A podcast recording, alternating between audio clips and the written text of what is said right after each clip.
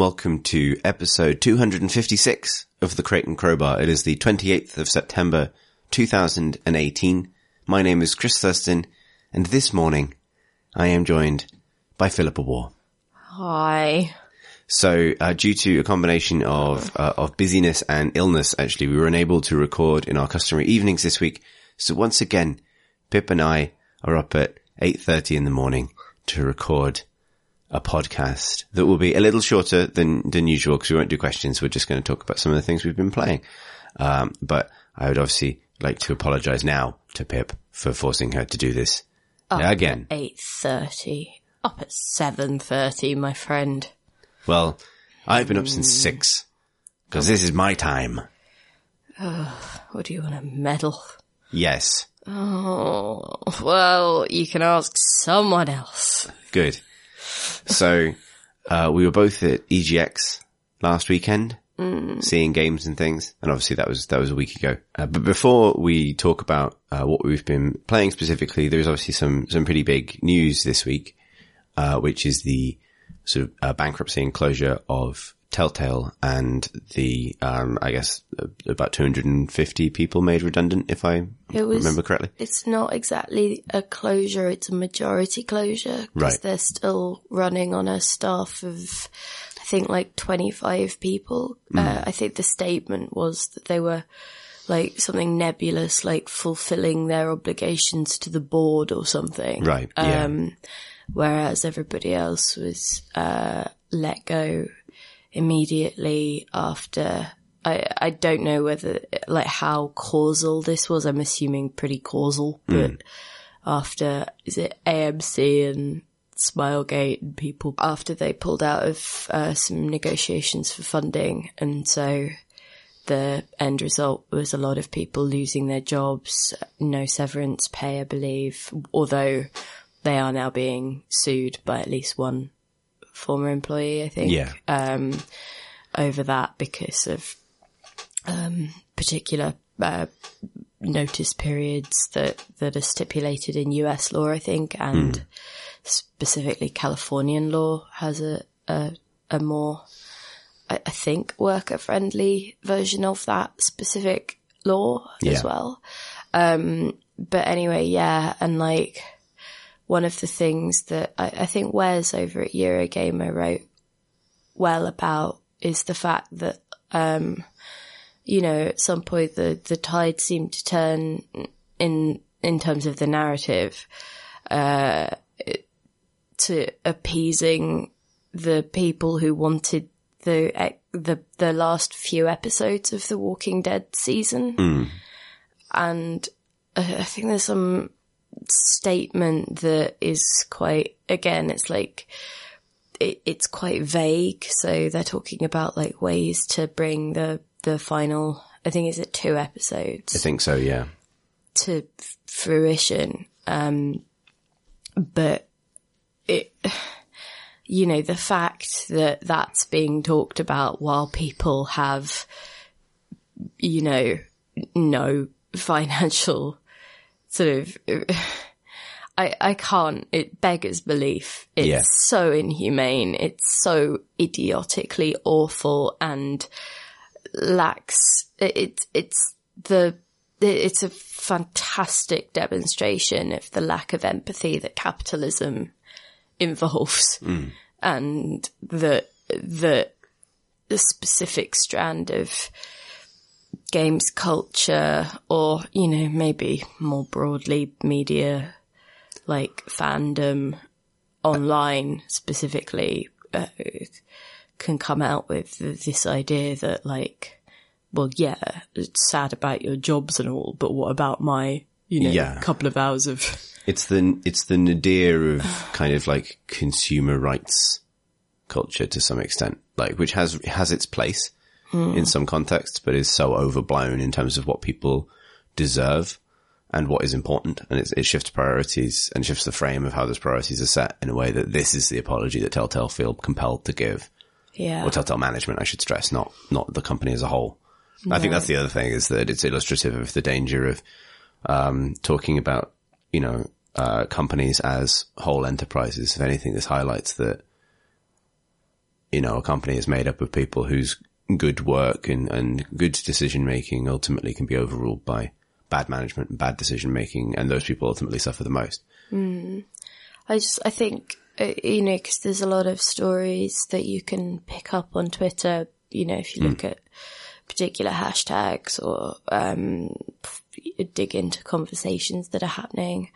Um, and, uh, you know, I think I remember that some people had relocated, you know, across the country with their families, you know, to, to start jobs at Telltale Um, you know, as as recently as I think within a last month, kind of thing. And it, it's, uh, and I don't want to say this as definitive because obviously I don't have any special personal insight or anything, but it's really hard to hear stories like that and not just view that as incredibly irresponsible and reckless on the part of the employer Yeah, absolutely. Um, you know, I, like, I don't know. It, it, and obviously the, uh, you know, uh, while I'm saying that the employees are people, the employers are people as well and have their own pressures and things to deal with. So I'm not, you know, I don't want to go too far down that road without any more research or insight or speaking to people, but I, I, and I think I know that I'm really morning foggy, so I'm really hoping that this is coming out right and not doing anybody a disservice or anything. But I would say that it, one takeaway this week, if you've been watching any of the news, uh, you know, more broadly, if you've been following the Telltale stuff, is just be kind to people, you know?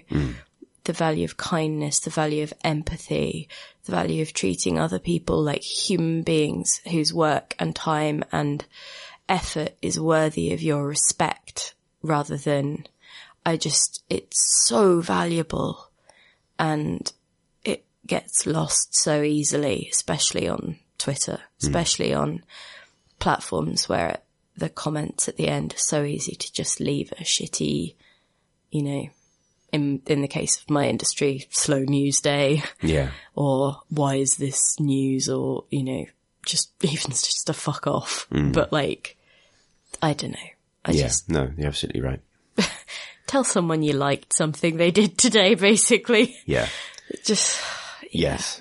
Um, yeah, I think that's, you know, I, I, I'm, I'm, it's enormously important at the moment, I think, given, I mean, I know, I know like the Capcom Vancouver was the same day, I believe, another couple of hundred people, there's been further closures this week. Um, and obviously there have, you know, like it just highlights the need for better industrial support for people who work in the games industry. And I, and I think a, Yeah. I think that's, I think you're right to draw attention to Wes from Eurogamer's article because I do think along the same line that there is a need to, to sort of redirect the attention, um, of who makes games in this broader, obviously, you know, one person can make a game, and that's a different thing, but, um, towards the, the, the craft on the ground to a substantial extent. Um, it's made me very cognizant of, of given that this is such an itinerant industry where people move around, that we almost lack the kind of structure to talk about that expertise as it moves around. We talk about companies making things, but often the people making things are doing so in, in bad conditions and in very uncertain conditions, and they end up taking that talent elsewhere. And yeah, I don't, don't know if we even have the kind of apparatus in terms of uh, how we tend to discuss companies and things in the games industry to draw more and, and, and more accurate attention to the actual expertise of of technical and artistic people as they work on games for lots of different companies, for example. Don't know if that makes any sense, but I think it's interesting as well because, um, and this is, it, it's a tricky thing to sort of talk about in a, a short space of time because it, you know, the, the, uh, it needs both sides of an input, but I think part of that is that given that we sort of need to operate within capitalism for, you know, uh, for a lot of this stuff, um, it, is important now more than ever to, for, for readers of the internet, myself included, to be careful what you click on Yeah. because even if you think it doesn't matter that you've clicked on kind of an outrage piece or a, you know, thing like that, the, the information that you even opened it up, that it attracted you to that page with potential advertising on it is a thing that then gets used to uh, as a, a as a as evidence for what people I don't know should be writing about or should be Yeah. pursuing because that's where the money is at the moment. That's where where the interest is. So I think I I've been sort of talking about this in various forms for a while, but I think responsible consumption of media like really helps the people who write about this stuff get to write yeah. better things Yes. because everything is so driven by where the audience is, where the traffic is. And, and that's not to say that the people writing stuff don't have a, a role in curating that, but like it, it genuinely makes things easier when, when people click on, on the types of story that they say they want people to start writing. yeah. I think that's absolutely right. I think the other thing is, uh, obviously it's, it's very, very difficult to meaningfully steer the algorithm. Something I found useful to do, uh, particularly on, on YouTube where this is possible, is whenever something gets thrown up into my recommended, you know, watch next kind of feed that is from a source that I actively uh, dislike or I think is harmful, like an outrage source or something like that, or, um, I, uh, you can block them from that channel and say like, please don't show me this. And it, it creates a way of sort of trying to sort of put some kind of imprint on what you, that's an instance where you can actively almost unclick, which is a sort of a, a thing you can't leverage elsewhere. The thing I would say is a caveat to that, and maybe it doesn't apply to, I think you're right in the context of media and I think people should consume stuff responsibly and, and affect, you know, use the internet responsibly, honestly. But I do believe that under this system, um, you know, often the onus of, of, of trying to behave more responsibly within the system is felt most keenly by people who are themselves, uh, when I say system, I mean capitalism, are victims of it to whatever extent, or at least not profiting from it to the extent that a handful of people do. And I do believe that people should, you know, put their own kind of health in whatever form that takes first. And it is impossible to, uh, I think, or extremely difficult to be both sort of perfectly ethical in how you go about living your life and also simply meet your own needs within this a system that none of us can really get out of. And I, I think there's sometimes a danger of beating yourself up about being a, a bad actor within the system when you are not. And, and so it's, you know, if you, if you eat a McDonald's every now and then or buy a video game from a AAA studio every now and then, I think there's some sort of self-compassion warranted there. Uh, but yeah, I absolutely, where you can be critical about how you spend your money, time and attention, you should be. But yeah, it's in balance with the fact that like, unless you are also running a AAA game studio, you're probably not ultimately, uh, you, you know, having, you know, an impact that warrants the degree of guilt you may feel for indulging yourself and your needs.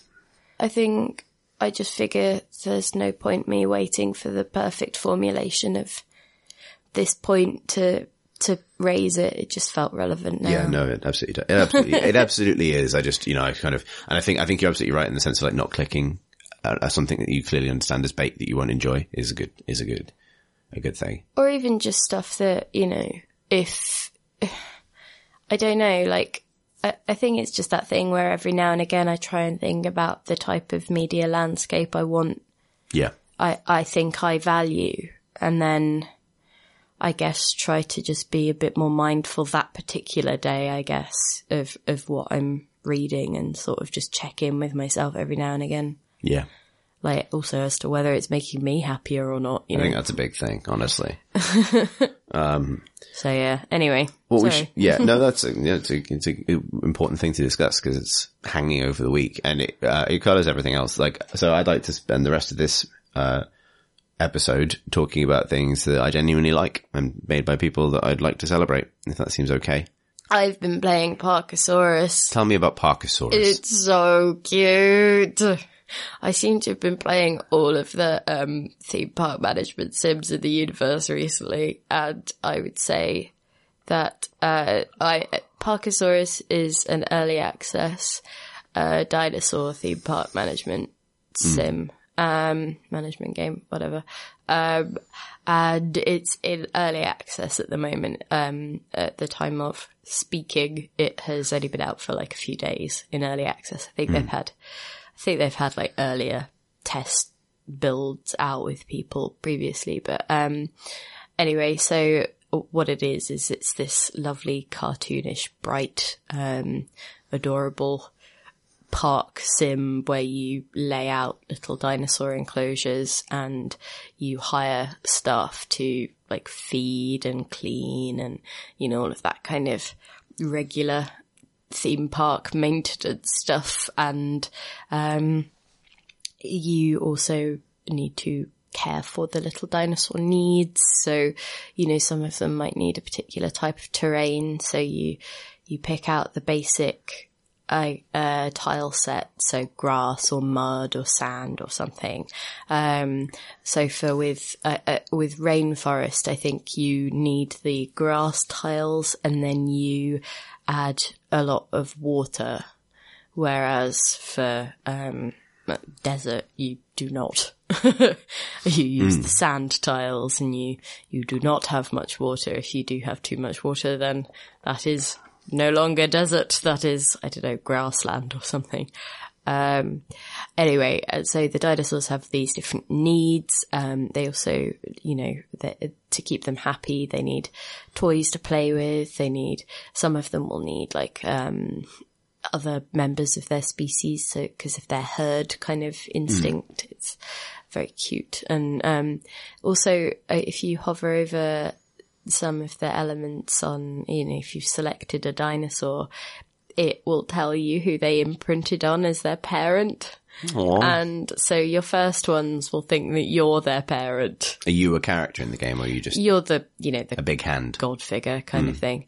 Um but as you get more of them, they might imprint on one of the other dinosaurs in their pen as their parent, which is really sweet. And I saw on their Trello board, I think, um, some people have made suggestions about, um, potentially having dinosaurs who have odd traits that get thrown up every now and again. I wonder if that could be linked to the imprinting system. Mm. So, you know, the, uh, the suggestion that I saw on Trello was something like uh, vegetarian carnivores, so a species that is traditionally carnivorous, right. maybe a veggie T-Rex or something. Um, and so that would be interesting if perhaps you'd put your T-Rex egg in with a I don't know, a brachiosaurus or something. And it, you know, it, it thought it had a really long neck and wanted to eat trees or something. I thought that would be adorable. So, um, uh, that's the advantage of early access, I guess, is being able to make suggestions like that mm. and see whether they get taken up. Um, but other, other than that, you also, you have a little portal and you can, get scientists to go dig for different fossils in other periods of time, different periods mm. of things. So the way that you get new dinosaurs, as far as I can tell, I think there might be a breeding element to it, but I'm not sure if it's implemented yet or not. Um, I've played a few hours of it. Uh, is this sense that you, uh, well, so you collect these fossils from elsewhere and then you can also pick up different types of gem in town. So you get imperfect gems for, you know, sort of cheaper, earlier dinosaurs and you get more expensive mm. diamonds or, you know, like an epic gem or something for, for your T-Rexes. so, and at the moment I'm, I'm at the stage where I think I'm about five hours in mm. and I have, uh, I've, I've got to the stage where I could build any dinosaur if I wanted. My park is making a lot of money and I've unlocked everything on the the the tech tree that uses dinosaur happiness points hmm. to unlock, and I've unlocked everything except three things. I think on the science points tree. So I thought at this point I will probably leave it alone Yeah. until it's either out of early access or something significant changes. I think they're anticipating being in early access for about maybe eight months Right. Um, but I have definitely enjoyed my my four or five hours, and also it's just so adorable. Um, if you just watch the dinosaurs, if you watch, for example, the the uh, triceratopses, and and they they just sort of sometimes roll over, you know, they hmm. they roll around on the ground, or they you know they they want to play with the the ball that you've put in the in their enclosure, so they sort of pick it up with their with their beaks and throw it around, and it's just the cutest thing. And you get all these cosmetics. I put a hat on some of them, some of them are wearing shades. But the thing that I really, really, really lost my mind over was the cone of shame. you can get a cone of shame in the little shop and put it on them, and they're not unhealthy as far as I can tell. Although to be fair, I haven't really experimented with any dinosaur conflict. I've very much shied away from that. And as soon as, um, any of the dinosaurs were unhappy or I had one pen breakout and I just tranquilized the dinosaurs and built separate pens and they've been separated ever since. Um, I wonder whether the campaign mode will have a lot more on that on that side of things, but I've, as a result, never had to heal dinosaurs or, you know, deal with actual fights or anything like that. So I don't know whether the cone of shame might have any actual role to play at some point in the in the game's Presently, it's just a shame. At the, at the moment, it's just a cosmetic that just makes my heart actually like break for whoever is happening to wear it at that point. Profound point of relation. I know.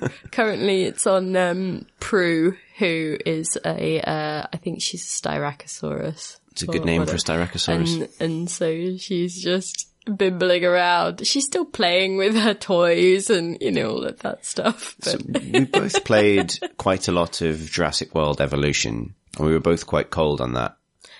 Uh, I would this say this is the best uh, dinosaur theme park management sim certainly released in the last year. so let's uh, let's see how that goes. but yeah, so I yeah I was not keen on Jurassic World Evolution. I care not for it.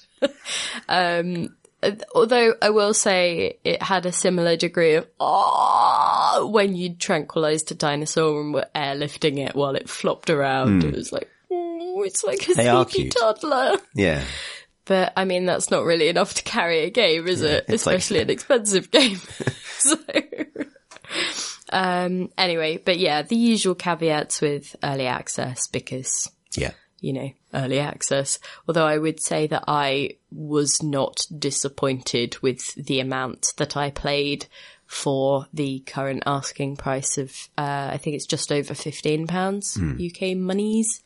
So, um, yeah, I, I, That's I grand. mean, and you saw my screenshots. Yeah. No, it's, yeah.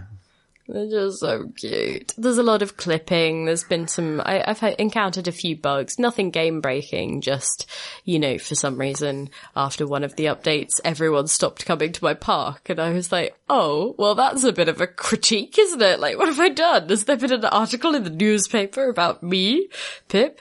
Um, and, uh, no, it was just a bug. I just needed to like reload there's no there's no like newspaper boycott function in the game. It's just that that was just my my mind trying to make sense of it. But no, it just needed a restart. And at some point, um, I after another update, it decided that instead of ordering, I don't know, twenty plant food things to be delivered per day, it just whacked it up to 300. And I was like, wait, what? and cause you would ha- you would have had to, um, manually click for every single one of those, I knew that it wouldn't have been me. So, but I did have to click all the way back down and uh, I, it took me a little while to notice. So I was a, out of money because it was very expensive. I think I was spending nine thousand pounds a day on on dinosaur greenery. Please help, my family's Like- dying. It was basically it, oh great nine k on kale every day, and um, I also now have a surplus of plants that I don't think I can possibly get through in the entire lifetime of my park.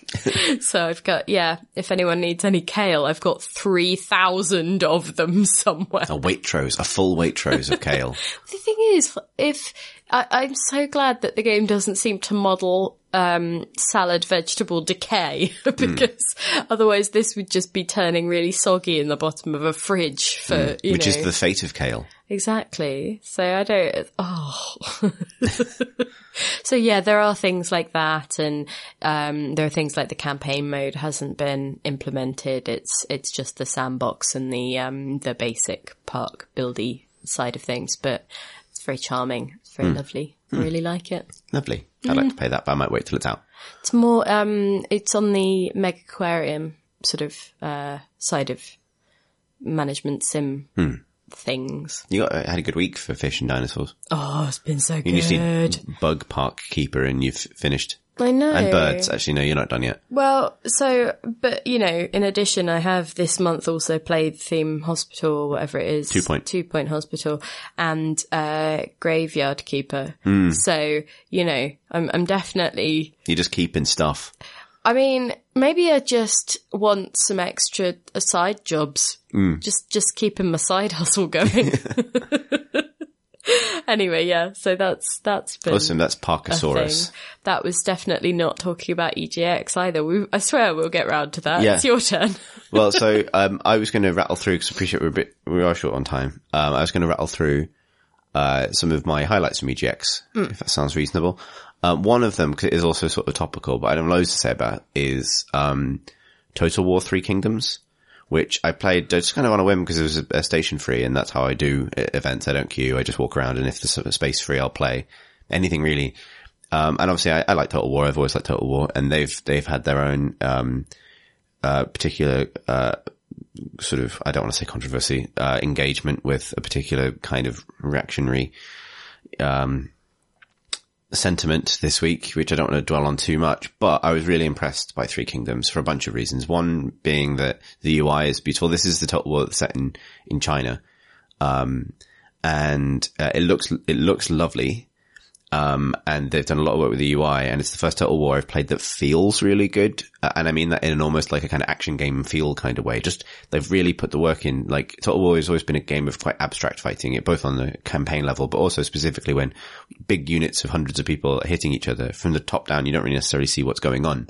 Is that is that true of um, the Warhammer? Yeah, like I think the, End as uh, well. yeah, like the Warhammer has some good stuff, but like I think notably, especially Total War Warhammer One struggled for a bit. Like adds a magic system, but the magic didn't feel great.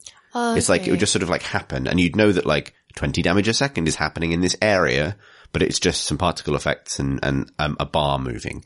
And Oh, it- okay. they've done a very good job of um, stripping down the uh, sort of foregrounding the information you really need and and um, sort of tucking away the stuff you don't, not hiding it, but like you know making sure that when you mouse over something, you get immediately what you like. and It looks nice.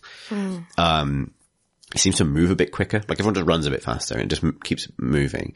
And you also have um, hero characters that are- genuinely like feel like huge badasses and sort of I, I don't want to dwell on the new stuff, the stuff happened this week, but like pertinent to the new stuff is the general I was commanding in the um in the in the demo. Uh, you had two, and the but the, the main one was like uh, this uh, really like um basically like sort of um like badass kind of like uh I think she's a princess, but like a kind of war- general princess, warrior, queen of this particular Chinese dynasty. Um, and they have done things like the generals shout the orders that you're giving. So there's like, if you give an order to a block of units that belongs to a particular general and that general's in range, you hear the general kind of shout this order and they have a lot more freedom to move. So they don't get bogged down as much and they sort of sort of like storm about the battlefield, kind of having this big impact, and it feels really good. And um, generals can duel each other now, in which case they're locked into a fight, and whichever one wins gets a huge buff, and that those duels are really beautifully animated. Um, and you can interrupt them, but doing so has like huge diplomatic ramifications for your honor, basically. Um, and that feels really, really good as well, particularly when like, cause they, they get off their horses to duel and then climb back on. And it just, I don't know, I just really, like it was one of those total war demos they do at shows where it's just one battle and, and, you know, there's no kind of broader context or anything like that. But I went from like having new, knowing it was existing, knowing, sorry, knowing that it was coming and not really thinking about it much to being like, oh, cool, this is like, uh, again, a, really meaningful step forward for that series that just keeps on trucking on. So, that was good. I liked that a lot. Uh, that's the only sort of like big publisher thing that is in my top list, I think. Um, other game I really, really liked was Kine, which is by Gwen Frey, which is a 3D but grid based, um, puzzle game. Have you played it, Pip?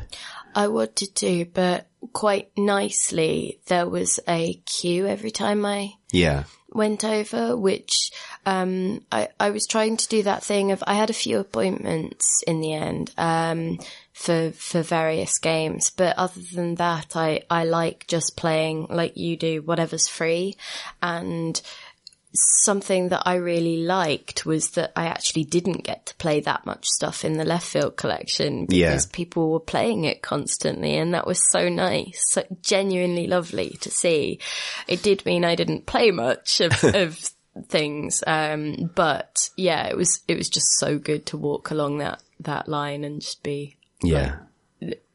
Yeah. Yeah, see, see everything really waiting, busy. Yeah, excited. I did manage to jump onto Kine while it was free, and so yeah, so it's a grid-based puzzle game about basically like I mean, so in its in its most abstract sense, in a kind of white box sense, it would be about um, maneuvering sort of 3D objects that have particular kind of movement profiles uh, across a kind of like uh, a sort of uh, narrow kind of series of promontories to reach a, an exit point. And but what it actually is about is musical instruments that are kind of trying to make their way to um, a big pile of sheet music on a stand at the end of the level, and they each move in a different way. So they kind of roll basically, and, and it's hard to explain uh, honestly uh, without very easy to immediately pass if you watch it, and hard to explain. So I'll put a link to, to one of the trailers in the show notes. Um, but you have like an accordion that kind of expands and contracts as it moves in different directions, and that changes it, and a drum that can move along its stand to kind of place its center of gravity in different places.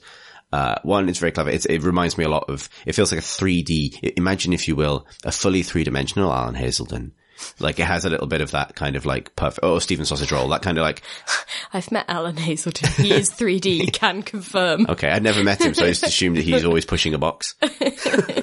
um, Just but- in two dimensions. exactly. It's like Flat Stanley. Yeah, he's like, yeah. Uh, yes, Alan Hazelden's trying to get out of this doorway, but he's got a box. How does he? Um, The thing is, if he only would turn sideways, he could just go anywhere. yeah, exactly. Um, what if Alan Hazelden could strafe? Um, anyway, um, but no, uh, and it's by Gwen Frey, who I believe used to work for Irrational on Bioshock. Okay. Uh, who, um, uh, uh, as an animator, I believe, I might be wrong, but, uh, but that really shows because the animation is absolutely beautiful. And also it's got this kind of like constant jazzy soundtrack that plays off the instruments that you're shuffling around because they make noise as they move. Oh, And it just sounds great as well. And I was really, really impressed by it. So that's, that's thing one. Um, I'm going to rattle through things a little bit because I want to get, I want to give some shout outs basically. I don't want to miss anybody. Yeah. Um, the other game, uh, on the music theme, the other game I liked quite a bit was Yellow Rock Road. Did you play this? It was in one of the, Nope. one of the kind of indie showcase bits. Um, so this, uh, is a, a two button rhythm game. Um, I think it's the, f- the first game for the people who are making it, uh, post uni, I think. Um, and it's a two button rhythm game where you travel through time having to kind of play at different gigs, which is the kind of conceit. But all that really means is, is, is you are, basically like you have one button that you tap to a beat, which is established as basically like a series of dots orbit a, a an abstract circle with a line in it. And as they cross the line, you press the button and they move at different speeds. They spawn at different speeds and eventually you have to kind of intuit the rhythm and intuiting the rhythm is the big part of it. And then on the other button, uh, every time you get it right, you fill up a, a bar of juice basically. And on the other button, you can, uh, press that button to gain a special effect. You can hold that other button to gain a special effect based on the level. And each level introduces like a different mechanic. So you might also have like a orbiting kind of like uh, obstacle. That means you can't see the, the dots of the line at some point, or the dots may fade in and out of view, which means that again, intuiting the beat becomes the game. Like it shows you less and less basically. But normally you can press, you can gain points and press this other button to either slow things down or, or be able to see through the obstacles or to kind of switch off whatever that level special difficulty conceits are. Um, which again, it's, I, I'm basically picking games that are really easy to understand at the moment you see them and, and hard to explain. But I thought it was really elegant and, um, particularly demonstrates like how many mechanics you can get out of like one button. Uh, they said afterwards when I was talking to them that it originally had eight buttons and it's just not necessary. It's really interesting how they've managed to do it. One of the reasons it was drawing attention on the final day of EGX was they had, it is a two button game and they had, um, rigged it up on the final day to be controlled with lemons. So you put your, your hand on a bit of foil and then they had two lemons hooked up to a little switch, obviously that, you know, would, would take a current and, and translate it into an input. Um, and so you had a left lemon and a right lemon and you'd sort of control them with your hands. and that was obviously cute and it drew people over. It's not, I think they did have to feel questions like, will the game come with lemons? How do I get this set up at home? Is this like your Guitar Hero style special lemon controller? It's not. Uh, Amazing. it was just for the show. I remember when my sister used to work at a toy shop, someone came over with a box and was like, do I have this at home? This it says it needs H2O. and it was like, oh, yes, yes, you do. Comes out of the tap. It was like a cute moment, but um, yeah, it's like, it, but where do I lemons? Life has not given me lemons. This, this caused a bit of consternation for me personally in terms of trying to discuss the game with them afterwards because I think lemons for me are probably the most suggestive, um, among the most suggestive fruits. Are they? And when that's because, In what way? well, it's because like my kind of like formative album, by which I mean I was literally played this in the, in my crib before I could speak by my dad is Led Zeppelin 2. And Led Zeppelin 2 is basically nothing but a series of Led Zeppelin 2, step up to the streets. Exactly, two led, two Zeppelin, um, and um, it, it- that album is nothing basically, or even that that that band, uh, which I love, is, is is nothing but a series of a kind of appropriated dick analogies from the history of traditional blues, and uh, foremost among those appropriated dick analogies is probably lemons. Uh, nicked from First Killing Floor by Howlin' Wolf and I think Traveling Riverside Blues by Robert Johnson. Okay, Um, what, I, The Lemon song on Led Zeppelin 2 but what, has the line, um, squeeze my lemon and the juice runs down my leg, um, which is, is a euphemism I discovered at an early age, uh, thinking it was just a song about lemons. And that has colored lemons for me basically forever. but like, why would, what? But it, it then becomes very difficult to then step away from the demo booth at EGX and say, thank you for letting me have a go on your lemons. Or I enjoyed the lemon. Or, uh, I, I struggled to touch this lemon while also touching that lemon. This, like- this is a situation I found myself in Sunday on EGX with a bit of a hangover and I just wanted to get that off my chest. But why would a lemon be a penis? Well, I think, uh, you know, it, I don't want to get into the, the, the I mean, Are well, they, do they have different lemons in America? yes. Oh, you know, the, hang on, are Led Zeppelin American? no, they're British, but they, a lot of their music is based uh, on blues from America. So, Okay, yes. but I mean, they, Particularly this analogy stems I directly I really don't feel like Led Zeppelin know what lemons are. Well, I mean, blame Robert Johnson for this, honestly. Why Um, would, but, I guess it's just like a famous, like the Tennessee Dick Lemon is probably a thing. but, so, if you're going to hand someone a lemon and say, which sexy thing does this make you think of? Surely you'd go with boob because of the nipple end. I think that's a reasonable critique Like what? uh, of what blues. Why? These people need to go to the doctor. I think, back to school. I think maybe, you know, when, when a lot of sort of blues standards were being conceived, you had to go a little bit further for your analogies. You couldn't go to the obvious one because it was a more censorious time. Like what? No sausages or what? Yeah, exactly. Like sausages, like too, too close. So you have to go a little bit further out. Right. I think that's probably the reason. But also, if you're like, why would It's you not subtle though. squeeze a lemon and and then like? Because the thing, right? No. So the problem here as well is that like the the juice would just be this awful sour, stingy. Like Yeah, and I mean, I'm not saying it's a perfect analogy. I'm just saying, I mean, think about I'm how this is. saying, imagine, like, why would I just, none of this is appetizing or like sexy or like, I mean- no, but surely you'd want this stuff to be in some way tantalizing. It's just like, oh good, you've put your finger through an overripe lemon. That's awful. You know, I used to work I'm trying to in unpick a, that. no, I used to work in an exotic fruit and veg shop because of course I did.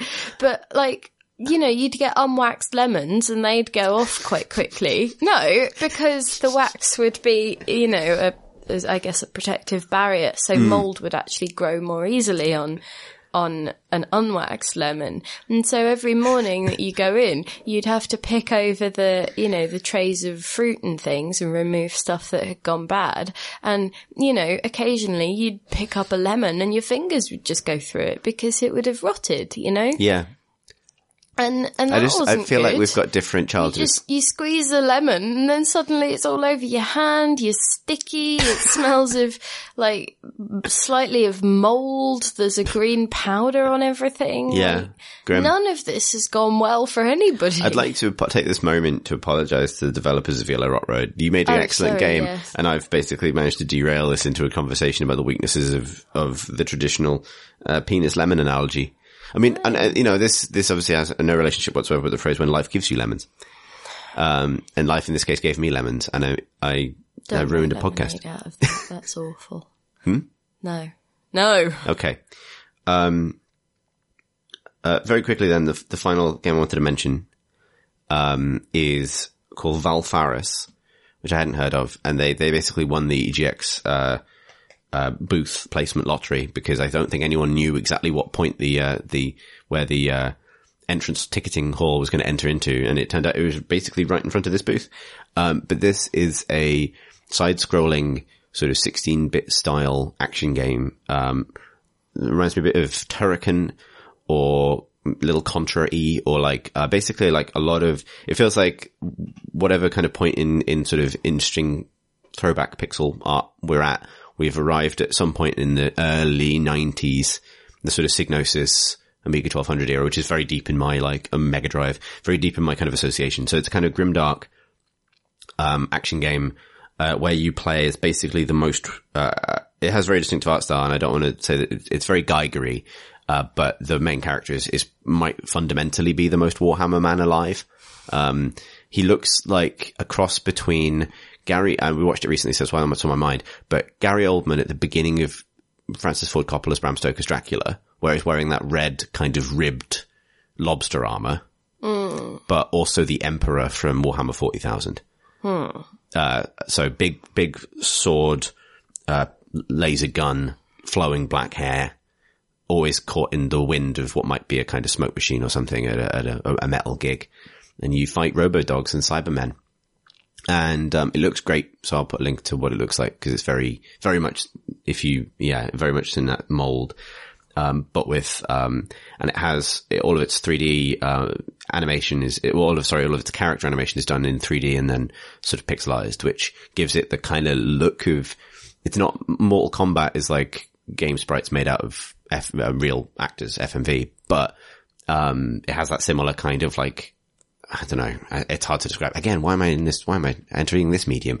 But kind of that kind of particularly early nineties sort of, um, like sort of stylized, um, quite expressive animation that I, I, I think is, is pretty rad. And I, I liked it. Like it's quite, it seems quite early and I think it's got a while to go.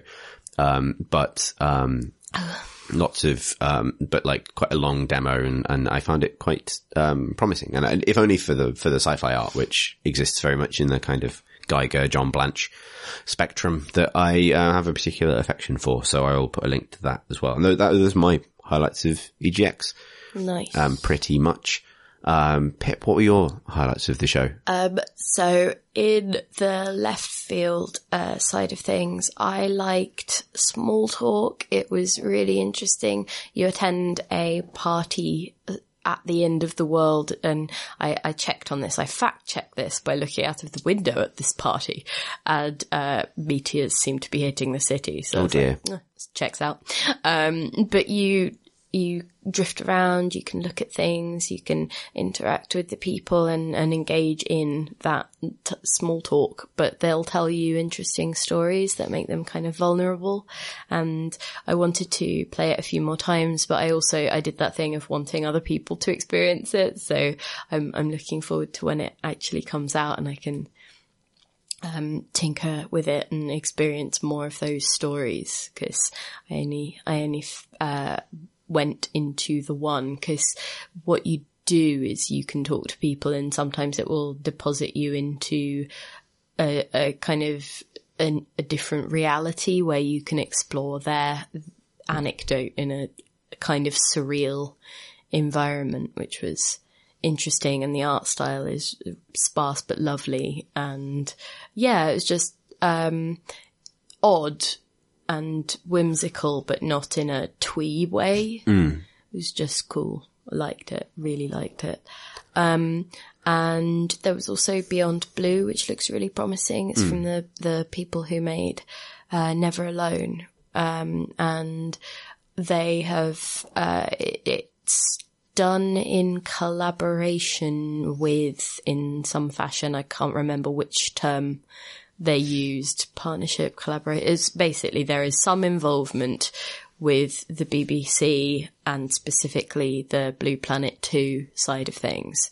Um, and it's uh, it, it there's an endless ocean vibe to this. You you go underwater, you you can explore, you swim around, look at creatures, you follow little tasks that have been set by um by your team or that you're trying to you know figure out why uh, in the in the demo build you're you're um swimming to find a discarded uh, tracker thing that I think a whale has shrugged off, you know, that kind of stuff. Um, and then towards the end, you spot a pod of, of whales swimming upwards and I believe one or more of them seem to be damaged by something, which is the hint at, you know, more of a, a story to be told or that will unfold in the, in the main game. So that's, I mean, obviously it's an underwater game that references things like Blue Planet and, uh, Endless Ocean. So I'm all in already. um, but yeah, so that was, that was another thing. It's, it's beautiful. It really is. And so I'm, I'm looking forward to seeing where they go with it. Um, although I will say that I'm interested as well to see how, um, to see more underwater biomes, I guess, because this was a lot more in the, um, slightly darker, um, slightly sparser, uh, ocean. It Yeah. wasn't a coral reef or anything. And I, I wonder whether that's just because that stuff will need a lot more time, you know, and is more intense in terms of, you know, uh, graphical requirements or, you know, whatever else, maybe light effects. If you're closer to the surface, maybe they'd want caustics, you know, on, on reefs and things like that. So, um, anyway, but it, it looks fascinating and have a, have a little look at, at the trailer and see. Um, so there was that and another standout was Willowbrooke Post, which is again, it's, it's really early on in development. So I am holding off on much judgment, much judgment, but, uh, the pitch was Animal Crossing meets Papers, Please. And so you are tasked with managing the post office that your parents run while they're away and you live there. You can, I, I believe, just interact with the, the locals and forge relationships or not, you know, that kind of thing. Um, and, uh, I met the delivery person. I met one of the people as they came in to collect a parcel. I started poking around in the in the house and finding you know things like a, a recipe for apple pie and the ingredients for apple pie and also a note on the wall from a villager who would like an apple pie so i feel like there's a certain amount of um, you you can intuit the the types of of quest that perhaps are involved at some point in Yeah. play um well, not quest, but you know, optional, Yes, yeah, yeah. optional tasks. Um, I didn't really get a feel for the papers please side of things. I know that there's going to be, you know, document checking or manipulation or you Yeah. know, that kind of, I guess, admin side of things. Um, but I also don't really have a sense of how that will feel because the demo cut out before that. I think it's still relatively early. They only just announced it. So Yeah. it was more of a have a little play of this thing and see what it is Yeah. as we announce.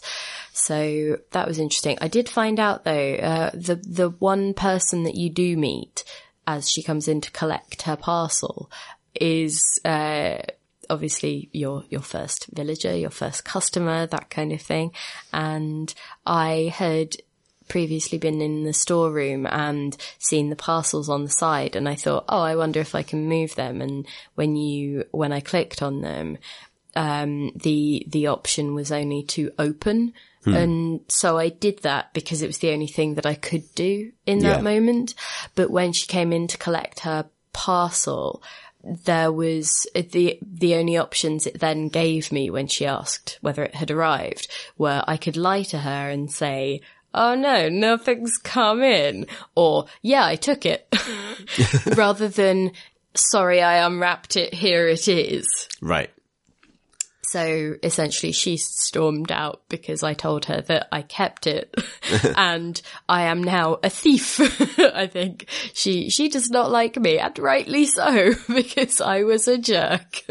Um, so I'm wondering how badly I could run my parents' post office into the ground, you know, whether maybe, maybe we were estranged. Maybe that's why I don't live there and work there and they're just sort of they, they should not have trusted me. And there was also mention of, I think, a greenhouse where you could maybe grow crops and things. I don't know how mu- how far it will go into that life sim um, territory as opposed to being a post office management sim or Yeah. a or a kind of admin challenge relationship building storytelling thing. Um, so, and, and I think, um, at, at some point that will become a lot more clear, obviously, when, when there's more game to it. Yeah. To sort of figure it out. So as was that goes. called fully again? Willowbrooke Post. Willowbrooke Post. So yeah, I'm trying to think, uh, what else? There were a lot of other things that I had some time with. Bradwell Conspiracy was another one. Um, aesthetically, it reminded me a lot of, uh, Stanley Parable because it's set in a museum, um, out just after, uh, oh, this one is just after a, a bad thing has happened. And the most interesting thing about it, it's not, in, in terms of tone, it's not like Stanley Parable at all. It's more just the, the aesthetic will probably remind people. But, um, the interesting thing about that is that you have somebody on the outside that you're communicating with, um, in the manner of, uh, kind of firewatchy, you Yeah. know? Um, but the way that you communicate with her, Amber, is you take photos with your, with your, uh, I guess Google Glass stand-in. Right. And send them to her. So that's an interesting thing. That's how you tell her that you're at the right terminal or, you know, that you found something useful that might Hmm, cool help use of first send, person. yeah, pictures and things. I'm interested to see how much they lean into the possibilities of that and what is possible with an indie game. Yeah. Um, it, it- just in terms of the, the resource intensity of it, because I did try taking pictures of some nonsense things when she'd asked me to do something and she didn't get annoyed or you Yeah, tell me yeah, like interesting. why are you taking a photo of your pen you know Yeah. what, what what are you doing so i think that there is some scope for that but i do appreciate that i played an early build it Yeah. was very much the devs doing the placeholder voices and things like that so Right.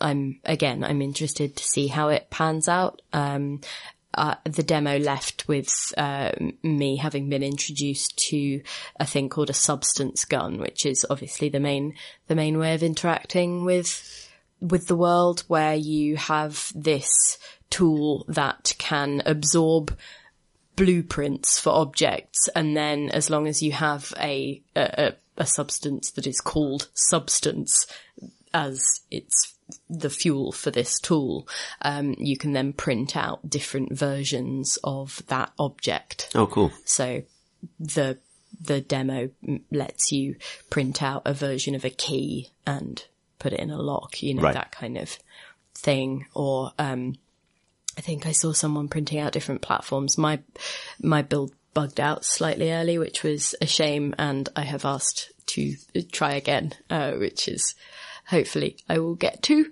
Um, so that's that's no shade on the devs. It's just because demo builds are hard. Uh, but yeah, so it, that was that was cool. Uh, I don't think there was anything else that um, that stuck out amazingly. There were a few things that were promising. Um, Collage Atlas, I've spoken about before, continues to look beautiful. Um, Graham's game was there and Lisa's game was there. Uh, and I could not play them in front of either of them at all. I just, I, obviously I would have to disclaim the hell out of them on this podcast and anywhere else that I offered any form of opinion, but I just, I can't play things that people have made in front of the people that made them. Can't do it. Won't do it. I can. Well, I mean, obviously I can for my job, but friends, you know, otherwise that would just be, I'd be on a press trip and I'd have to scurry away to the loo with a build or something. It's like, don't look at me. But yeah, so those were there. If you, if you played them, that, that is cool. I, I did not. So that's that's not. Primetime Detective and Grobot. We should say what they're called at least. We can say what they're called. Well, let's not pander. But we are also out of time. I'm afraid. yeah. That's all of the uh, the pod we got time for this week. I've just about woken up, Chris. Oh, good. um, time to go to work. Um, if you'd like to send us a question for next week, we'll hopefully have a, a, a full cast. Um, please email us the questions at crateandcrowbar.com or tweet us at crate and crowbar. Uh, you can also find us on YouTube, youtube.com forward slash crate and crowbar and hang out with our Discord community. The link for that is on our website. Maybe also tell us what you liked at EGX. Yeah. That would be cool. send us an email or a tweet or any, or just talk about it in Discord. Um, if you, uh, thanks as ever to our Patreon backers. You can find out more about how the podcast and its spin-offs are supported at patreon.com forward slash crate and crowbar. Uh, and that's about Mm-hmm. it from us. Thanks, Thanks for listening, everybody.